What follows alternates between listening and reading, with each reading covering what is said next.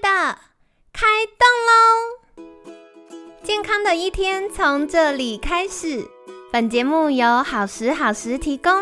开始之前，别忘了订阅、分享以及追踪好时好时粉砖和 IG。若想帮助心爱的人变健康，也欢迎一起加入健康管理师证照班的行列。有想听的主题或推荐的来宾，也欢迎来信许愿哟。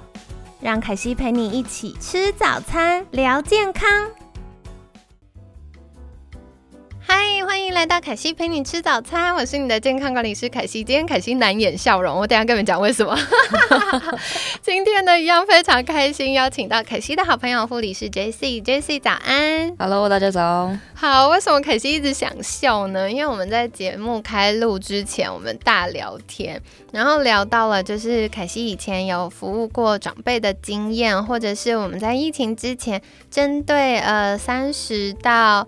呃，五十岁这个族群呢，我们又办了很多每个月一次的贵妇下午茶，就是很好玩的活动。然后刚刚 J C 也跟我分享到，哦，他以前在南部服务长辈的时候，做了很多有趣的事情哦。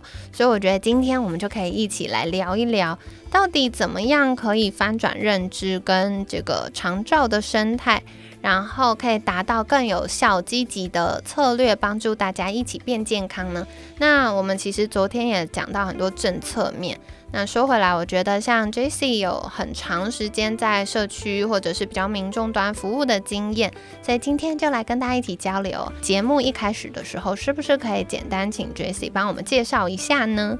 讲那个政策面，其实上一集刚刚有讲到。刚刚那个凯西后面有讲到的他人社交互动这一块，其实就诶，我有点小吓到，因为其实他所说的这这一个部分啊，在二零二三年，就是今年。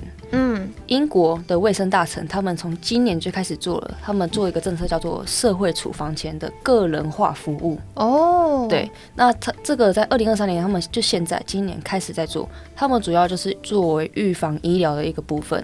他们肯定，因为英英国嘛，它就是一个文化之都，嗯，所以他们在地的长辈，他们其实从小到大是陶冶的艺术啊、文化啊这部分，但来讲就是。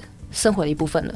那第二个，他们又在增加了运动这个功能进去，那他们就发现，哎，其实文化艺术啊、运动啊，对于人们的这个身心健康是有正面的影响，能够舒缓焦虑、缓和情绪。那人们也可以透过这这种各种处方的过程当中，增进跟他人的社交互动，然后最重要的是减轻对药物的过度依赖。哦。讲到这个，我真的要立刻大举手！哎，亲爱的大家，我大概在二零一四年左右的时候，我就看到很多这个日本跟美国就是顶尖的脑科学中心的研究文献呢。他们就说很多人会有对药物的依赖。那过去大家想到可能就是呃一些身心科药物，但其实对慢病的药物也是。然后。嗯，如果透过增进社交，然后呃改善他的心理状态，其实对生理的进步也是有影响的。然后呢，透过这整体的策略，不管是呃帮助他的身体机能恢复，或者是舒压情绪等等，那就可以降低他的药物。所以我那时候看到研究文献的时候超吃惊，我想说哇哈。只是每个礼拜或每天出去跟朋友吃喝玩乐，他就变健康了耶。没错，就是用最轻松方式可以达到这样的效果。对对，而且最特别的是，目前这个社会处方签的这个个人化的服务计划，嗯。目前已经有好几个国家在做了，英国嘛，英国就是今年在开始做了，没错。加拿大也跟进了，澳洲也跟进了，纽西兰、新加坡、芬兰，还有我们最喜欢效仿的国家日本，因为日本就是高龄化社会，没错，早就已经是。所以你看，就是这么多国家都已经加入这个社会处方签的 ISP，就是个人化服务的部分。那其实采纳这些计划，其实就有两大优点呢。第一个就是社会资源的分配布局嘛，对。那第二个就是能够减缓国家医疗的负担。你看这些国家其实他们都没有所谓的健保，对。那如果我们台湾又可以效，也是效仿这样的计划之下，诶，健保更能够省了很多。嗯嗯。而且是用非药物的方式来去能够减缓或者是增加长辈的这个整整体的身心灵状况，其实这就是我们一直在强调的。呃，如果以安宁对安宁疗护来说，我们对强调的是五全三平安。哦，这是什么呢？五全就是是全人的全呢、哈。对五个全是什么？第一个就是全人，对，他这一整个人。然后嗯第二个叫全程，嗯从我们专业团队介入开始到往生，对这个叫这个叫全程。对然后全队就是跨专业团队一起进驻协助嘛。嗯好，然后全家，我们除了这个人之外，我他们的家人我们也要必须照顾到啊，没错，因为家庭支持系统也有关系到这个人的健康与否。对，好那再来是全社区，嗯所以这又回归到了社区人际关系互动这一块了。对对，那三平安是什么？三个平安很简单，就是身心灵。嗯对，嗯身心灵。不过在这个生生理平安、心理平安，好像都很能理解。灵性平安这点要跟大家先稍微就是说明一下，灵性平安其实不等于宗教，啊，灵性平安不等于宗教，只是很多时候我们会用宗教来介入，达到它灵性平安。不然我反问一句：如果今天你是无无信仰者，你要怎么达到你灵性平安？有些人静坐思呃冥想，透过芳疗，诶，他们也觉得是是那个灵性也能够觉得，诶，现在就是很 free 啊，很舒服，对。很 relax，那这样子也就是 OK 的。对，嗯所以灵性平安不等于宗教，对，嗯，了解，所以五全三平安就是我们一直在强调的一件事情。那我觉得在长辈，不要讲长辈，在一个全人的照护之下，其实透过这个五全三平安的概念来讲，我们就是可以达到这一个人整体性家族的健康。嗯嗯嗯，没错，我觉得刚刚讲到一个重点哦，因为很常大家的健康会偏食，对，对，，就是我们可能很注重，哎，我吃什么，就忽略了运动；很注重运动，可能忽略了情绪。然后，所以刚刚这个五全三平安讲到一个重点，就是我们不再是把焦点放在一个病症上，我们看待是一个全人的状态。然后同时呢，我们在意的是有时间长度的，从我们接手到最终，不管是多长的时间，那这个是不是可以妥善被照顾的？然后有强调是一整个团队进来，所以我觉得这也是很重要，因为每个专业别都会有自己专精跟比较弱项的地方，可是如果透过是专业团队的协助，就可以互相补足。嗯，然后再来是全家，整个家庭会成为这个人的支持系统。那团队经过呃陪伴、服务或教育，也可以成为这个家庭的支持系统。然后再来是，我觉得我很喜欢以色列那边有一个俗谚，一个说法，就是有一个孩子诞生的时候，他要集一村之力去养育这个孩子。嗯，对，所以我觉得现在我们的长辈也是老宝贝啊，对啊，没错，对，所以这些宝贝们呢，也会需要我们集一整个社区的力量一起来照顾他们。那其实它也会降低很多，呃，家庭其实有时候看到新闻都会很心疼，就是可能子女长期照顾，或者是呃配偶之间有一方长期照顾失能的。呃的家人的时候，造成了心理或财务上太大的负担，以至于他们选择了呃提早结束生命，这其实是非常可惜的。是没错，对，但如果透过除了政府政策的支持之外，我们可以更有意识的，然后更有专业素养概念的去支持这些的话，那这样子他就可以有一些喘息的机会，就更有呃，比如说能力啊，或心理的能量啊，去照顾好我们这些需要的家人。嗯。嗯，那其实，在这个五全三平安当中，其实我还想再多讲一点，就是关于家人这部分。嗯，家人，因为其实家人支持系统很重要。当然，家人支持系统这部分，我们当然可以分两个面向，像刚刚凯西所说的，就是家人的负荷压力。对这个负荷压力，当然因为他是主要照顾者，他一定有主要负荷。对那第二个是家人的支持度，他能够支持这个个案到怎样的程度？没错，哦，那呃，我简单讲一个节目好了，嗯就是我很喜欢看 TLC，对然后 TLC 有一个有一个节目就是那个减肥的，你知道吗？哦，对，就每周三百多公斤、四百多公斤，夸张的那种。对，那后来他们就是去寻求那个医生减肥嘛，对，然后后来都会发现，为什么减肥常常减不下来？对除了他个人自身的心理因素啊，从小被霸凌啊，然后透过吃来逃避问题啊。可是后来到最后，哎，他好不容易克服他的心魔了。可第二个问题是什么？就是家人，家人过度的溺爱，对，没错，然后导致他减肥不下来，因为家人说啊，你瘦了啊，你好像吃不饱，来来，我妈妈帮你去买一些看起来很健康的食物，但是结果以前是吃三个汉堡包啊，这次改吃两个汉堡包，他就觉得这个就是健康。对那所以家人的他们的知识概念到底正不正确，那也会取决于这个家人的支持系统健不健康嗯，这没错件事情。。对，对，所以其实在，呃凯西的康心健管学院，我们固定每一就是大概一至两个月会办那个平衡饮食班。那平衡饮食班是一整天六小时的课程，其实这也是我觉得非常重要。为什么是大家透过一整天六小时的线上课，可以有效的提升基础的健康管理概念，然后同时大家可能在网络上。常常会看到一些内容农场文啊、似是而非的资讯啊，可是当有越来越全备的知识，就可以做分辨。嗯，然后同时，我常常都会开玩笑，医疗人员统一，大家有一致共识，觉得最难治的病人就是自己的家人。呃，没错，对。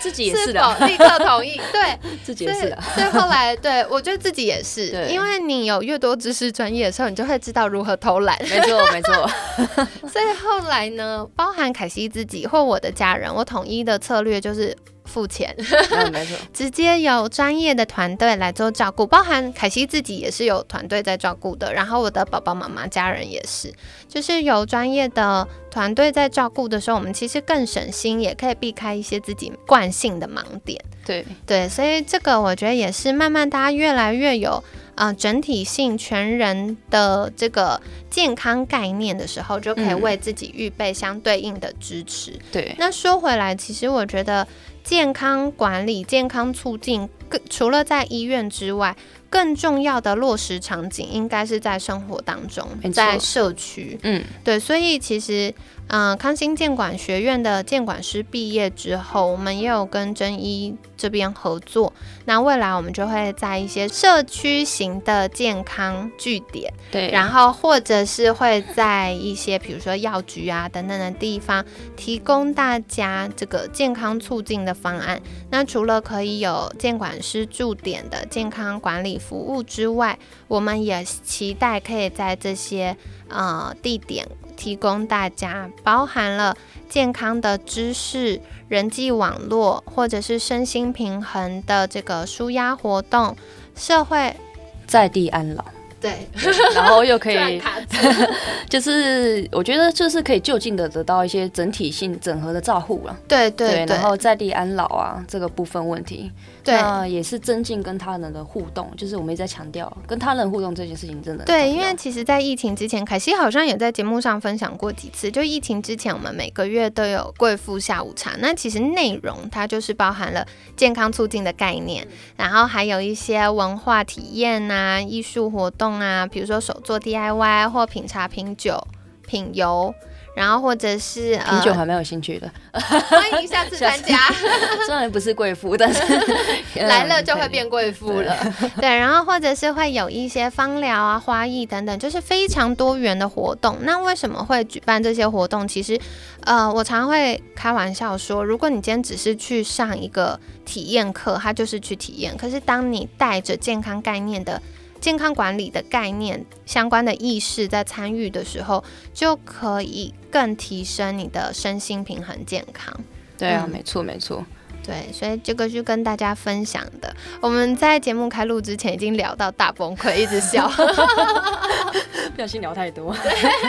下次应该从那个对访刚的时候就聊起来。对，没错。对，不过我觉得很期待哦，就是未来我们从监管师的角度，还有从 Jessie 就是护理师的角度，期待在台湾北中南不同的社区或者是不同的地点，可以提供大家这相关的啊活动啊，或者是服务，让不管是长辈或者是五十岁到七十岁的。族群，或者是哎，现在还是很年轻、青壮年的各位，我们都可以有这个适合大家，不管是从兴趣、健康状态。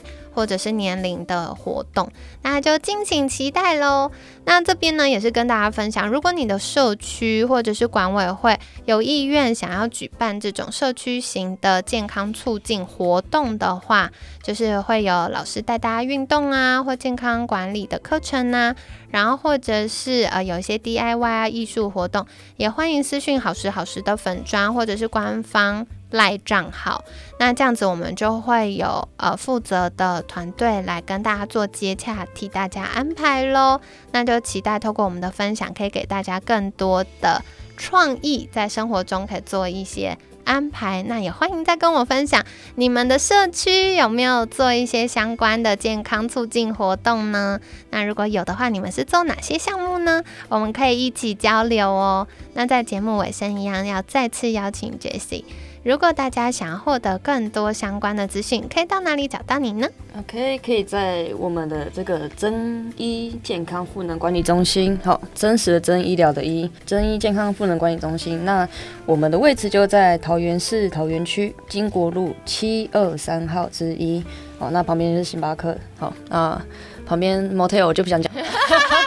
一直帮他打广告，感觉是一条龙服务，就先去星巴克，然后喝个咖啡，然后去运动，运动完很累就可以去休息。嗯，没错。但是我们这边其实生意很特别哦，我们从。里面有一张舒眠床，让你很舒服，一躺就睡着。我有睡眠障碍的人躺下去不用一分钟立刻睡着。对，而且我觉得真一的场馆设计很有趣，它是一楼到五楼，对对，一楼到五楼分别有不同的设施。简单来说，你就是，而且。更棒的是还有电梯，讨厌爬楼梯的人 有福音了，好不好？所以就是你每一楼晃完一遍，你大概到楼上刚刚好可以睡觉。没错，没错，没错。从对从经济体适能开始，一直到衰弱长者啊，到你要后面的健康促进什么都有哈。对对，所以假设可能我们长辈他有一些慢性的疼痛，或者是哎那个。关节啊，肌肉啊，可能有些 K K 的地方，然后再来就是可能他已经有肌少症，他没有办法像我们一般年轻族群，就是哎去跳个什么有氧啊，或做个什么拳击呀这种的话，哎那就很适合，可以去体验看看。那当然，如果大家的社区有足够的空间，也可以跟真一健康赋能管理中心接洽，那他们可以为每一个社区客制化的预备一些适合的器械，或者是呃健康赋能的方案，那这样子呢就可以有效的照顾我们心爱的家人喽。那今天感谢你的收听，也感谢护理师 Jesse 的分享。每天十分钟，健康好轻松，凯西陪你吃早餐，我们下次见，拜，拜拜。